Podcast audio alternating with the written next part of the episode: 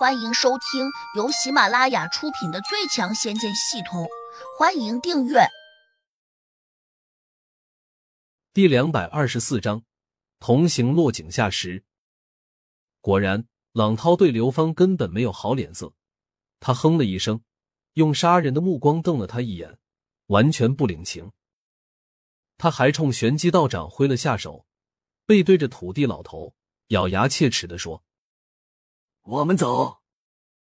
玄机道长点点头，阴沉着脸，便要跟上他的脚步离开。这边，小婉已经拉着蓝欣欣，准备给土地老头庆功了。哪知就在这个即将风平浪静的时候，一个冰冷的声音突然响了起来：“站住，都别走！”众人尽皆有些意外。朗涛飞快的看了过去。一个威风凛凛的老头正背着手走了过来，他不禁失声叫道：“又来一个地仙前辈！我的天鹅，今儿我是招惹谁了？怎么运气这么背？”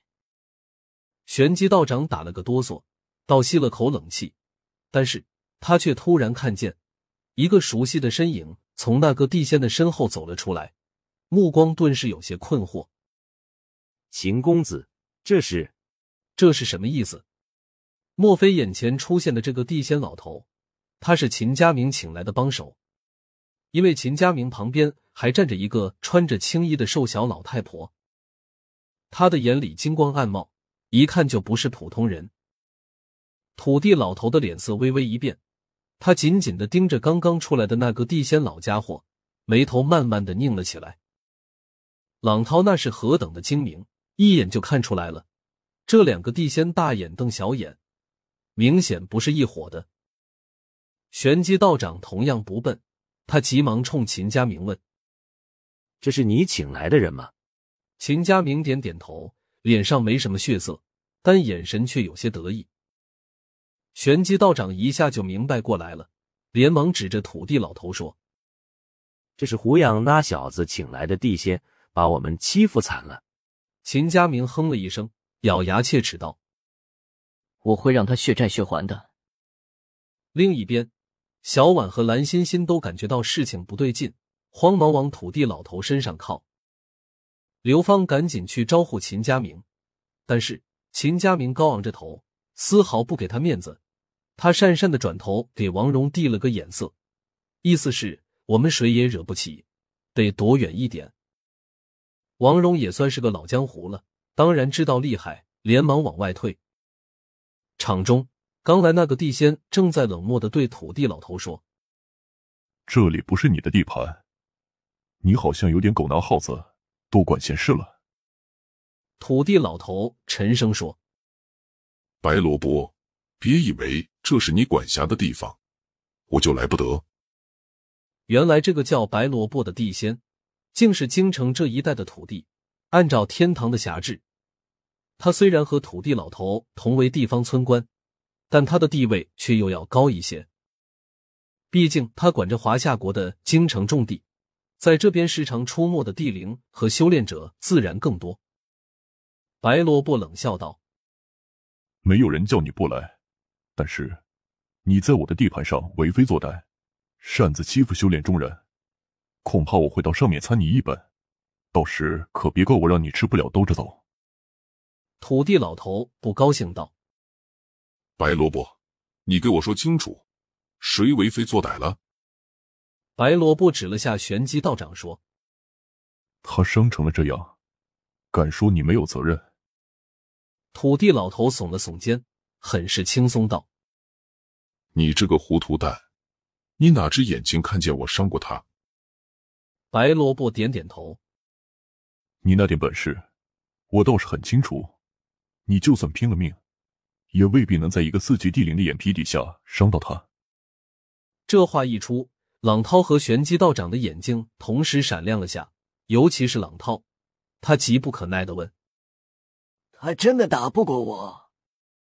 白萝卜吃道：“你别以为他是个地仙，就有多大本事。”我告诉你们，他最大的本事就是钻地逃命。真的吗？朗涛眼里越发有些放光。当然是真的，我骗你做什么？白萝卜唯恐天下不乱，嘿嘿的笑道。玄机道长顿时就兴奋的叫起来了：“师叔，这位前辈断不会骗我们！刚才他羞辱了我们，必须找他把仇报了。”朗涛半信半疑，但心里还是有些紧张，毕竟他从未有过和地仙交手的经历，在他的潜意识中，地仙比他这种地灵厉害多了。虽然没有把握，但他还是跃跃欲试，握紧拳头便想冲过去。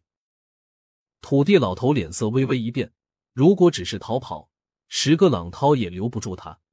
但是胡杨授意他来保护小婉和蓝欣欣，他要是走了，这两个小姑娘肯定会受到伤害。到的那时，他又如何给胡杨交代？想到此，他急忙伸出手掌，冲白萝卜叫道：“你知道这两个小姑娘是谁吗？”白萝卜冷道。不知道，我为什么要知道？他们不过是普通人罢了。他们有个哥哥，叫胡杨，是。土地老头话说到这里，声音突然消失了，转而用神识把意思传进了白萝卜的脑中。白萝卜一怔，拧紧眉头问：“黑土地，你这是拿话唬我吧？”我怎么会吓你？他会地仙召唤咒语，这可是大怪不传之秘，要不然我也不会尊他为大哥了。